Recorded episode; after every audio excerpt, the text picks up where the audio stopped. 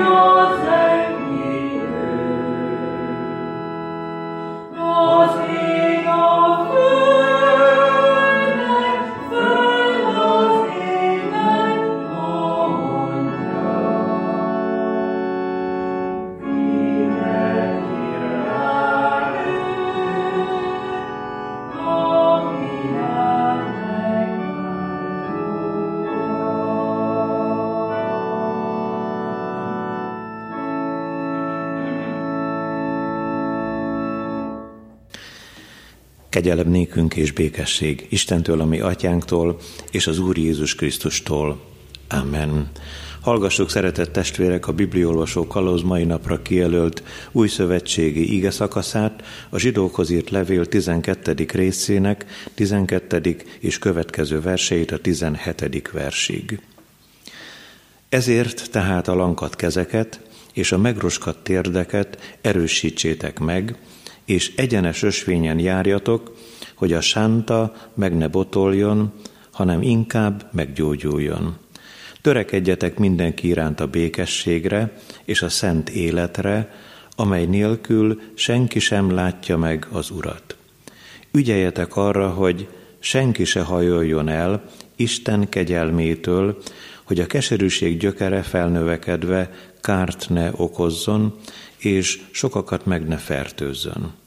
Ne legyen senki parázna vagy istentelen, mint Ézsau, aki egyetlen tál ételért eladta elsőszülöttségi jogát. Mert tudjátok, hogy később, amikor örökölni akarta az áldást, atya megtagadta tőle, mivel a megtérés útját nem találta meg, noha könnyek között kereste. A kegyelemnek Istene tegye megáldottá szent igényének meghallgatását, szívünk befogadását és megtartását. Hajtsuk meg fejünket az Úr előtt, imádkozzunk. Drága Atyánk, örökkévaló Szent Istenünk, imádunk és magasztalunk téged, hogy fiadban, születésében, szolgálatában, kereszt halálában felragyogott a te fenséges, csodálatos kegyelmed, amelynek a jó ízét küldted el erre a földre. Csodálatos világosságot ebbe a megsötétedett világba, a te örökkévaló szeretetednek kincseit hullattad rejánk, ahol szeretetlenség, gyűlölet, ellenségeskedés, harag, visszavonás, keserűség uralta a te teremtményeidnek az életét, akiket becsapott, rászedett, veled szembefordított a sátán, a te ellenséged. Köszönjük, hogy olyan hatalmas megváltót küldtél, aki megtörte a halálnak az erejét, és legyőzte a te ellenségedet, a sátánt, olyan jó, hogy mint utolsó ellenség a halál is eltöröltetik, erre várunk, hogy egyszer majd újra megjelenjen az ég felhőjén, és magához emelje mindazokat, akik ő benne hisznek. Szeretnénk, és tele van a mi szívünk vágyakozással, hogy mi is ott legyünk azok között, akiknek az életére nézve kihirdetett a kegyelem. Segíts megértenünk ezt a csodát most ezekben a percekben, légy itt közöttünk, atyánk, szent lelket hatalma és ereje által. Amen. Ige hallgatásra készülve a 298. ének első versét énekeljük el.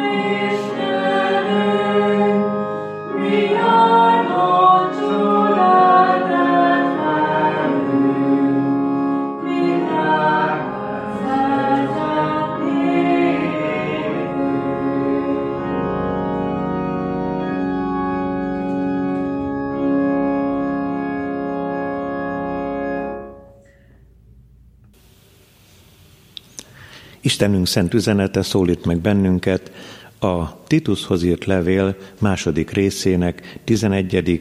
és következő verseiben.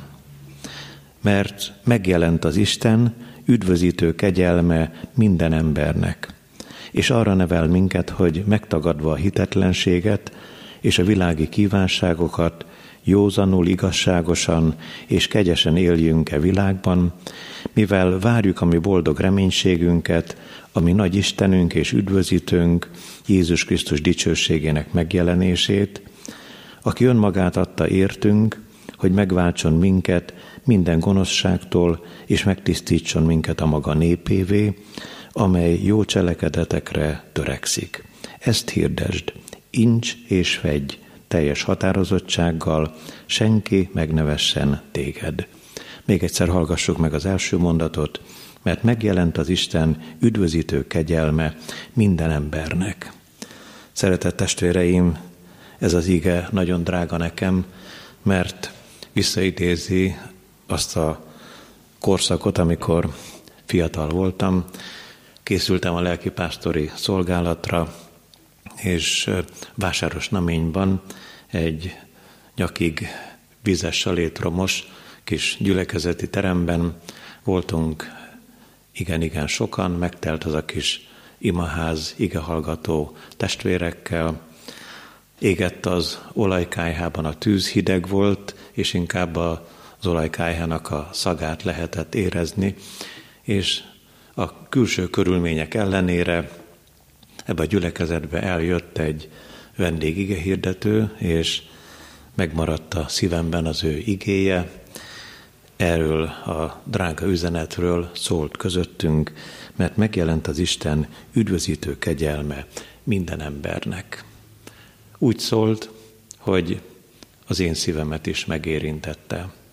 Bevallom ti nektek, hogy nem tökéletesen. Úgy hult a szívembe az ige, mint ahogyan a magvető példázatában le van írva, hogy hát bizony kövek közé és tövisek közé is hullhat a mag, és ezekből jó termés nem lesz. Velem is így történt. Amikor megértettem, hogy hogyan is kellene nekem fiatal szívvel feladni a kételkedéseimet, nyugodtan nevezhetjük hitetlenségnek is, milyen módon kellene magamtól elutasítani a világi kívánságokat, nem tetszett ez én nekem, és úgy halogattam, arrébb tettem, hogy majd talán valamikor máskor.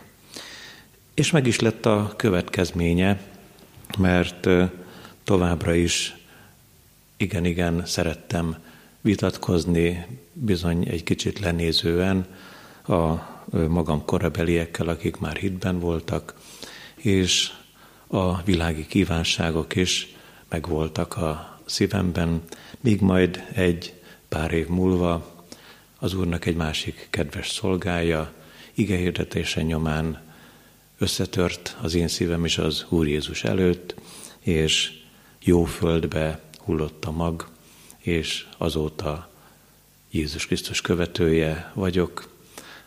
Ennek két év hiány, 40 esztendeje lesz, 1982-ben történt ez, és azt megelőzően egy pár évvel ez az előbbi igehallgatás, ami ehhez az igéhez kapcsolódik. Amikor Isten igéje megszólít bennünket, akkor a zsidókhoz írt levélből szükséges, hogy eszünkbe jusson hit nélkül. Lehetetlen Istennek tetszeni. Ha megpróbáljuk, akkor valamilyen hivatali dolgot bonyolítunk le, igehirdetés vagy gyülekezeti szolgálat kapcsán, és bizony a hívőknek tanácsokat is ad Isten igéje, hogy amikor már elfordultak a hitetlenségtől, akkor inkább a szavak helyett jó cselekedetekkel járjanak elől, és kerüljék az ostoba vitatkozásokat. Azt írja az ige, hogy a szakadást okozó emberek elől pedig az Isten gyermekei térjenek ki. Különlegesen szép ez az ige, amikor arról beszél, hogy, hogy tagadjuk meg a hitetlenséget. Hirdettem ti nektek, hogy az Isten gyermekei, Jézus Krisztusnak az őszinte és boldog követői lehetnek tagadók. De nem mindegy, hogy kit vagy mit tagadunk meg. Úgy írja az ige, hogy tagadjuk meg a hitetlenséget. Forduljunk el a hitetlenektől. Még a fiataloknak is tanácsolja Isten igéje, hogy hitetlenekkel ne legyenek felemás igában. Egy nagyon fontos döntés, határozathozatal az, amikor kiki házastársat választ magának, hogyha úgy gondolja a hívő fél, hogy majd a hitetlent meggyőzi, előre szabad hirdetni és mondani a kedves fiataloknak, hogy nincs ehhez sok esély, sőt, szinte teljesen reménytelen. Fordítva szokott történni. A hívő erőtlenül meg az ő hitében. Hát a mai igehirdetésnek lesznek kérdései, egy címet is hadd fogalmazzak meg. Adventben vagyunk, és nézzük csak meg, hogy a negyedik adventi vasárnapig te is, testvérem, meg én is, meg mindannyian meddig jutottunk el. Meddig jutottál el úgy, hogy tegyük fel a kérdést, van-e, van-e neked Istened? És ki a te Istened? Az első kérdésre bevezetőben már megadtuk a választ, amikor is elmondtuk, hogy hit nélkül lehetetlen Istennek tetszeni. Ha nem hiszel, akkor, akkor neked nincs Istened. Attól függetlenül az örökkévaló él, az örökkévaló hatalmas, és minden dicsőség az övé, csak éppen te, ha elutasítod, akkor vajon mi módon alakíthatná a te életedet, és vezethetné lábaidat az üdvösségnek az útjára. De hogyha tovább kérdezünk, hogy ki a te Istened, akkor háromféle választ szeretnénk megadni a mai ünnepi Isten tiszteleten. Az első az, hogy Isten teremtő hatalom, teremtő Istenünk van. A második, Isten gondviselő szeretet, gondviselő jó atyánk van. És a harmadik, Isten üdvözítő kegyelem. Kegyelmes az Isten, és számodra is meg akar jelenni, és meg akarja változtatni az életedet. Az első gondolat tehát, Isten teremtő hatalom. Most, akik azt megtettétek, hogy bekapcsoljátok a számítógépet, és meghallgatjátok ezt a bizonyságtételt, szinte biztos vagyok abban, hogy adventben idáig mindannyian eljutottatok velem együtt. Valljuk, hogy Isten teremtette ezt a világot, mi vagyunk az úgynevezett kreácionisták, a materialistákkal szemben, vagy az ateistákkal szemben. Azt tudjuk, hogy ezen a világon a tagadók és a magukra nagyon büszkék vannak többségben. Ők hirdetik fennen, hogy minden az ember kezében van, hogy mindent tudományosan meg lehet magyarázni.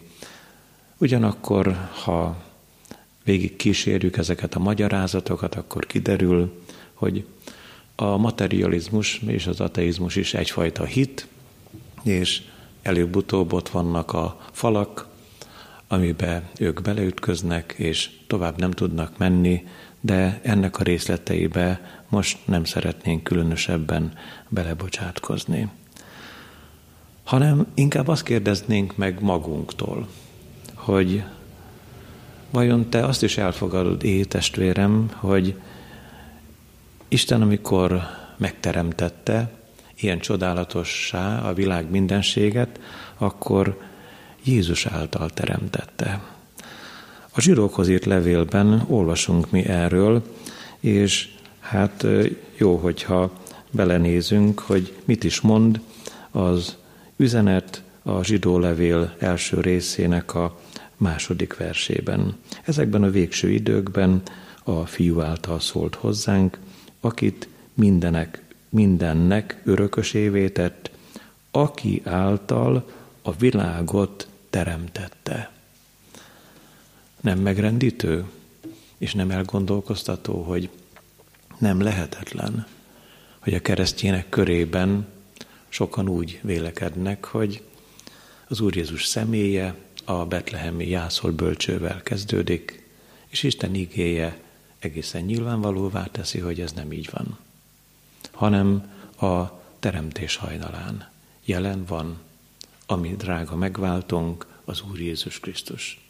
Egy vita kellős közepén még az Úr az ellenfeleinek azt is elmondta, amikor Ábrahám kiválóságáról beszélgettek, mielőtt Ábrahám lett, én vagyok. Ezt mondja Jézus Krisztus. Azután a Kolossé levélben, az első rész 16. versének a második felében azt is olvassuk felőle az Úr Jézusról, minden általa és ránézve teremtetett. Figyelembe vette az örökkévaló a teremtés csodájában azt, hogy szükség lesz a megváltásra, hogy eljön a napja annak, amikor a keresztnek fel kell emeltetnie. Micsoda tudás, milyen megmagyarázhatatlan mélység az, amiben az örökkévaló gondolkodik, és ránézett a fiúra a teremtés során, és látta, áll a Krisztus szent keresztje. De a Zsoltárosnál is olvasunk arról a 36. Zsoltár 10. vers első felében, Isten az élet forrása. És ez nagyon megnyugtat. Ez örömöt adhat te neked is, szeretett testvérem, hogy nem ember kezében van az élet, sem annak kiinduló pontja, sem annak a földi lezáródása, különösen is nem a mennyei kezdete, hanem az élet forrása Isten. Nem mond azt, hogy befolyásolható az életnek az indulása vagy vége. Én tudom, hogy gondolhatunk gyilkosságra, öngyilkosságra, balesetre, sok minden más egyébre, de mégis azt kell mondanunk, hogy különösen is, ha az öngyilkosság dolgára tekintünk, beleavatkozni lehet az Isten hatalmába e tekintetben, csak annak megvan aztán a hátulütője, veszélye és a mögötte levő ítélet. Ennyit a Teremtő Isten hatalmáról. Második gondolatban szóljunk arról, hogy gondviselő jó atyánk van. Isten gondviselő szeretet. Hát, amikor hallgatod az igét, vagy itt vagy most lélekben velünk közöttünk, akkor hadd mondjam, hogy ide is bizonyosan eljutottál. Legalábbis olyan értelemben, hogy messze menően igényled az Isten gondviselő szeretetét. Fontos az, hogy a betegségedben meggyógyítson, szomorúságodban megvigasztaljon, megbátorítsa a te szívedet, amikor összecsapnak fejed fölött a hullámok, és számíthatsz is rá. Tényleg úgy van, hogy a gondviselő szeretetét nem vonja meg mi tőlünk az Úr. Olvasunk erről a Máté Evangélium a hatodik részének 25. versétől, és azért mielőtt ezt elolvasnám, hadd mondjam azt, hogy az Isten gondviselő szeretetének, annak kiáradásának van egy nagy akadálya, mégpedig a mi aggódásunk, aggódó természetünk. Ezért mondja az Úr Jézus Máté 6, 25-től, ezért mondom nektek, ne aggódjatok életetekért, hogy mit tegyetek, vagy mit igyatok, se testetekért, hogy mibe öltözködjetek. Nem többé az élet a tápláléknál, és a test a ruházatnál. Nézzétek meg az égi madarakat, nem vetnek, nem is aratnak, csűrbe sem gyűjtenek, és a ti mennyi atyátok táplálja őket. Nem vagytok-e értékesebbek azoknál? Agodásával pedig ki tudná közületek meghosszabbítani életét csak egy perccel is. Mit aggódtok a ruházatért is? Figyeljétek meg a mezőliliomait, hogyan növekednek, nem fáradoznak és nem fonnak, de mondom nektek, hogy Salamon teljes dicsőségében sem öltözködött úgy, mint ezek közül akár csak egy is. Ha pedig a mező füvét, amely ma van, és holnap a kemencébe vetik, így öltözteti Isten, nem sokkal inkább titeket kicsinyhitőek.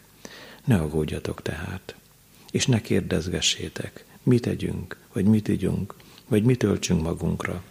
Ilyesmikért a pogányok törik magukat, a ti mennyi atyátok pedig tudja, hogy szükségetek van mindenre. Keressétek először Isten országát és az ő igazságát, és ezek mindezek ráadásként megadatnak nektek. Ne aggódjatok tehát a holnapért, mert a holnap majd agódik magáért, elég minden napnak a maga baja. Pedig szomorú dolog, hogy mégis aggódó a természetünk. Nézzük csak meg egyik-másik bibliai példát, ószövetségi személyeket. Hadd jelenjen meg előttünk Izsák. Megy az ő édesapjával, Ábrahámmal a Mória hegyére, és amikor már a szolgák is elmaradnak, és ketten teszik meg az utolsó nehéz utat, Izsák agódik. Azt kérdezi édesapjától, hol van az égő áldozatra való bárány? Milyen különlegesen válaszol Ábrahám az édesapa. Isten majd gondoskodik a bárányról, fiam. Tényleg gondoskodott. Amikor az utolsó pillanatban megállította a kést Ábrahámnak a kezében, már ott volt szarvánál fennakadva a szövevényben a bárány, és be lehetett mutatni az áldozatot. De sokkal inkább, amikor mi a holnapról, a jövőről gondolkodunk, és megtelik a szívünk aggodalommal, a halálra gondolok, az elmúlásra gondolok, ami tényleg nagyon nehéz, mégiscsak nem kellene látnunk egészen pontosan, hogy Isten, ami drága, gondviselő jó atyánk, hát nem gondoskodott a bárányról, aki ott a kereszten meghalt a mi bűneinkért, hogy nekünk örök életünk, mennyei életünk legyen. Így kellene látnunk a holnapot, a jövőt. Természetesen az Ábrahám személyét is nagyító alá vihetjük, mert azt én nem is tudom eldönteni, melyik a nehezebb. Amikor egy édesapa megy fiával a Mória hegyére, vagy amikor Ábrahám, mint férj, a feleségével megy, menekül Egyiptomba. Ott a saját életéről vagy haláláról van szó. És azt mondja Sárának, hogy Sára, hogyha kérdezgetnek téged itt Egyiptomban, meg a fáraó udvarában, akkor csak annyit mondjál, hogy, hogy valójában te az én testvérem vagy. Mert ha nem ezt mondod, akkor engem meg fognak ölni. Életben szeretnék maradni, és ebben segíts nekem. Igen, elítéljük Ábrahámot, de amikor életveszélyben van az ember, vajon mi hogyan vitézkedtünk volna az ő helyében. Ugyanakkor nézzétek csak azokat, akik tudták, hogy tényleg gondviselő jó atyánk az Isten. Hadd jelenjen meg előttünk Jobbnak, a szenvedőnek a személye, amikor veszteségeinek a csúcspontjára ért, gyermekei már nincsenek, mind meghaltak vagyonából semmi sem maradt, mégis az örökkévaló így adta az ajkára a szavakat. Az Úr adta, az Úr vette el. Áldott legyen az Úr neve. És gondolhatunk Józsefre is. Kurba dobták a testvérei, és mit ír az ége, de az Úr Józseffel volt. Eladták rabszolgának, ott majdnem életveszélybe került, de az Úr Potifár házában is Józseffel volt. A börtönben, amikor még a fáraónak a minisztere is elfeledkezett őróla a szabadulása után a főpohárnak, azt olvassuk az ígében, de az Úr Józseffel volt. Te is tudjad, szeretett testvérem, hogyha most könnyes a szemed, hogyha fájdalom van a szívedben, ha betegségekkel nézel szembe, hogyha súlyos lelki próbatétel van te rajtad, veled van az Úr.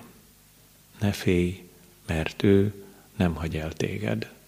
Ha mindenki elhagyna is, az Úr te veled van, én ti veletek vagyok minden napon a világ végezetéig. Ha az anya elfeledkezne is gyermekéről, én te rólad el nem feledkezem. Mégis amikor az ige két első üzenete lezárult előttünk, és megnyugtatjuk magunkat, hogy mind a Teremtő Úr hatalmát a teremtésben elfogadtuk, és a gondviselő szeretetet messze menően igényeljük őtől le, a harmadik kérdés talán a legnehezebb. Isten olyan hatalmas, hogy üdvözíteni akar téged. Üdvözítő kegyelme szólítja meg a szívedet, ezen az ünnepen, ezen a délelőttön. Olyan különleges, hogy az üdvözítő Isten üdvözítő kegyelme jelent meg minden embernek. És amikor ilyen módon rajzolódik ki előttünk Isten igéje, nézzétek csak, hogy az üdvözítő Isten mi mindent tesz az övéivel. Például Pálapostolnak megbízást adott. A Titus levélben, az első rész harmadik versében hallgassuk csak, igéjét pedig kijelentette a maga idejében, az evangélium hirdetésével, amelyre megbízást kaptam, ami üdvözítő Istenünk rendeléséből. Üdvözítő Istenünk rendeléséből kapta a megbízást az Úr szolgája, hogy hirdesse azt pogányoknak, zsidóknak, mindenkinek, elegészen odáig, hogy azt mondja magáról, az Úr eme kedves szolgája, zsidónak zsidóvá lettem, görögnek görögé lettem, mindeneknek mindenné lettem, csak hogy némelyeket Jézus Krisztusnak megnyerjek. Az üdvözítő Isten azt mondja egy ö, meghatározható társaságnak, szolgáknak, rabszolgáknak, hogy ö, ti a tanításnak a díszévé váljatok. Úgy írja a Titus levél a második rész tizedik versében, figyelmeztetve a szolgákat, a rabszolgákat. Ti szolgák, ne lopjatok, hanem tanúsítsatok igazi, teljes megbízhatóságot, hogy ami üdvözítő Istenünk tanításának a díszére váljatok. Üdvözítő Istenünk tanításának a díszére. Üdvözítő Isten rabszolgákat, elesett szerencsétlen embereket. Azt mondja, hogy titeket, akiket állatnak néznek, semmibe vesznek, akik az élet nyomorultjai vagytok, ti az üdvözítő Isten tanításának a díszére lehettek. Tegyétek meg. Azután a Titus levélnek a harmadik részében, amikor a harmadik verstől olvasok néhány verset, akkor mindannyiunk életében valami nagy-nagy változást akar elérni az Úr. Pálapostól magáról, meg sok mindenki másról. Talán nem haraguztok meg érte, hogy rólatok és én rólam beszél. És azt akarja, hogy egy nagy-nagy változás legyen mindannyiunk életében. Hallgassátok csak, mert valamikor mi is, mondja Pál, valamikor mi is esztelenek, engedetlenek, tévejgők voltunk, különféle kívánságok és élvezetek rabjai, gonoszságban és irítségben élők, és egymástól gyűlöltek, és egymást gyűlölők, de amikor megjelent, ami üdvözítő Istenünk jósága és ember szeretete, nem az általunk véghez vitt igaz cselekedetekért, hanem az ő irgalmából üdvözített minket. Megjelent az üdvözítő Isten jósága és ember szeretete neked, aki most hallgatod az ígét, a bizonyságtételt. És lehet, hogy valamennyit elfogadsz abból, hogy amilyen Pál volt Saulus korában, abból valami módon részes lehettél te is. És azt mondja az Úr, hogy, hogy add fel, hagyd abba, indulj el ő vele. Miért is? Mi végre szükséges ez a nagy változás, lelki fordulat mindannyiunk életében? Azért, szeretett testvéreim, mert mi várunk, várunk Jézus Krisztusra, az ő dicsőséges megjelenésére. Titus 2.13, mivel várjuk a mi boldog reménységünket, ami nagy Istenünk és üdvözítőnk Jézus Krisztus dicsőséges megjelenését. Vajon várod-e? Vajon a karácsony eseménye csak valamilyen ö, kedves családi hangulat formájában jelenik meg a te életedben, vagy pedig visszavárod őt, akit sóvárogva várt a világ, abban az időben is, amikor megszületett a betlehemi jászol bölcsőben. Ha visszavárod őt, akkor, akkor ép a hited, akkor működik a hited, akkor neked van Istened, és tudod, hogy ki az Istened, hogy az üdvözítő Isten érted jelent meg, hogy téged akar üdvözíteni, téged akar a mennyei országba átemelni. Miért fontos az, hogy tagadjuk meg a hitetlenséget és a világi kívánságokat? Mert ezt is mondja az ige, hogy amikor megjelent az Isten üdvözítő kegyelme, akkor az a feladatunk, hogy megtagadva a hitetlenséget és a világi kívánságokat józanul és szentül éljünk. Vajon hát mik is a világi kívánságok, amelyeket valamilyen módon csokorba kellene szedni, valamilyen módon új hegyre kellene szedni és megmondani, akkor is, hogyha nem tetszik ez nekünk. A világi kívánságok, szeretett testvéreim, a testnek a cselekedetei. És hát a Galata 5.16-tól így írja itt az ige, intellektiteket. A lélek szerint éljetek, és a test kívánságát ne teljesítsétek, mert a test kívánsága a lélek ellen tör, a léleké pedig a test ellen. Ezek viaskodnak egymással, hogy ne azt tegyétek, amit szeretnétek. Ha pedig a lélek vezet titeket, nem vagytok a törvény alatt, a törvény uralma alatt. A test cselekedetei azonban nyilvánvalók, mégpedig ezek. Házasságtörés, paráznaság, tisztátalanság, bujálkodás, bálványimádás, varázslás, ellenségeskedés, biszájkodás, féltékenység, harag, önzés, széthúzás, pártoskodás, irigység, gyilkosság, részegeskedés, tobzódás és ezekhez hasonlók. Ezekről előre megmondom nektek, amint már korábban is mondtam, akik ilyeneket cselekszenek, nem öröklik Isten országát.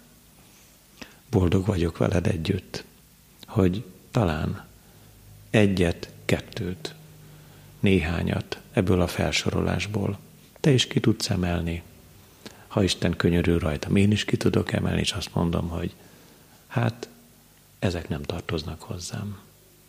De vajon, amit én listaként elolvastam, mindet ki tudjuk emelni? Mindet félre tudjuk tenni? És azt mondjuk, hogy nem érinti a mi szívünket egy sem ezekből? Azért hát tagad meg ezeket, testvérem, mert még egyszer az elejéről, ha idézzük, a hívők is tagadhatnak. A hitetlenséget és annak gonosz gyümölcseit. Ehelyett biztat az ige józanságra, igazságra, törekedj kegyességre, és erre van is lehetőségünk, mert bőségesen kiárat ránk az Úr szent lelke, aki kéri a lelket, meg is kapja, mert nem a félelemnek lelkét adta nekünk az Isten, hanem az erő, a szeretet és a józanság lelkét, hogy az üdvösség útjára tedd oda szívedet, lábadat, indulj el ezen az ünnepen a drága Jézus Krisztussal. Amen. Válaszoljunk az íge üzenetére, énekelve a 325. dicséretnek az ötödik versét.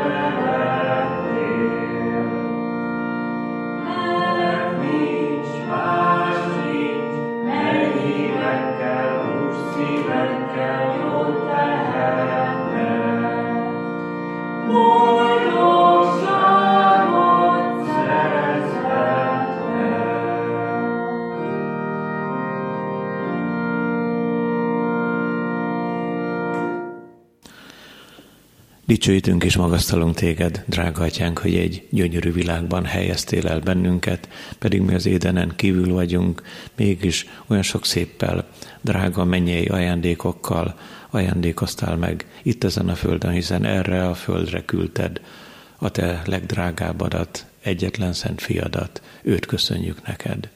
Dicsőítünk azért, hogy a gondjaidba fogadtál, és ezért nem kell nekünk aggódnunk a holnap felől, bocsásd meg, hogy mégis mi ilyen gonosz természetű gyermekeid vagyunk, hogy olyan nehezen tudjuk letenni az életünknek problémáit, kérdéseit, feszültségeit a te drága ölelő mennyei atyai karjaidba. Segíts nekünk ebben, add ehhez a te szent lelked világosságát. De legfőképpen azért magasztalunk, hogy az üdvösségünkről gondoskodtál, hogy nem csak némelyeknek jelent meg az üdvözítő kegyelem, hanem minden embernek. Ad, hogy nyíljon meg erre a szemünk és a szívünk is, ad, hogy boldog, hálás gyermekeid legyünk a mennyei országért, fiad eljöveteléért, ami hozzád való csatlakozásunkért. Köszönjük, hogy nem utasítasz el magadtól, sőt, amikor a te fiat szól, akkor így halljuk, aki én hozzám jön, semmiképpen ki nem vetem. Köszönjük, hogy ilyen nagyon drága szeretetet adtál ő benne nekünk. Áld meg azokat, akik bajokból, betegségekből kiáltanak hozzád, akiknek az imádsága kórházi ágyakról vagy halálfélelemből hangzik el feléd. Te a te bölcsességed és szereteted mélysége szerint vedd körül őket és hallgass meg őket kegyelmesen. Te oltalmadba ajánljuk közösségünket, gyülekezetünket, adj nekünk a csöndes, benned megszentelt ünneplést, és maradj velünk egész életünkben. Hallgass meg, édesatyánk, Jézus Krisztus nevében. Amen. Mi atyánk, aki a mennyekben vagy, szenteltessék meg a te neved. Jöjjön el a te országod, legyen meg a te akaratod, amint a mennyben, úgy a földön is. Minden napi kenyerünket add meg nékünk ma, és bocsáss meg védkeinket, miképpen mi is megbocsátunk az ellenünk védkezőknek. És ne vigy minket kísértésbe, de szabadíts meg a gonosztól, mert tiéd az ország, a hatalom és a dicsőség mindörökké. Amen. Áldjon meg téged az Úr, és őrizzen meg téged. Ragyogtassa rád orcáját az Úr, és könnyörüljön rajtad. Fordítsa feléd orcáját az Úr, és adjon neked békességet. Amen. Szeretett testvéreim, továbbra is a szent ünnepeken online érkezhet el a bizonyságtétel, az ige hirdetés, az ige minden kedves testvérünkhöz, akik hát ilyen módon kapcsolatba tudnak kerülni közösségünkkel, gyülekezetünkkel, ahol pedig erre nincsen lehetőség szeretettel. Ajánljuk a testvéreknek, különösen a Duna Televízió műsorában hallható ige hirdetéseket éljenek a testvérek ezzel a lehetőséggel, és reméljük, hogy előbb-utóbb az Úr megengedi, hogy megnyíljanak országszerte is a templomaink, nekünk, mint tetszenek tudni, két kis imaházunk van, és szűk a légtér, ezért jobbnak láttuk, hogyha online hallgathatjuk Isten igéjét. Záróénekünk következik 479. dicséret harmadik és negyedik verse lesz ez.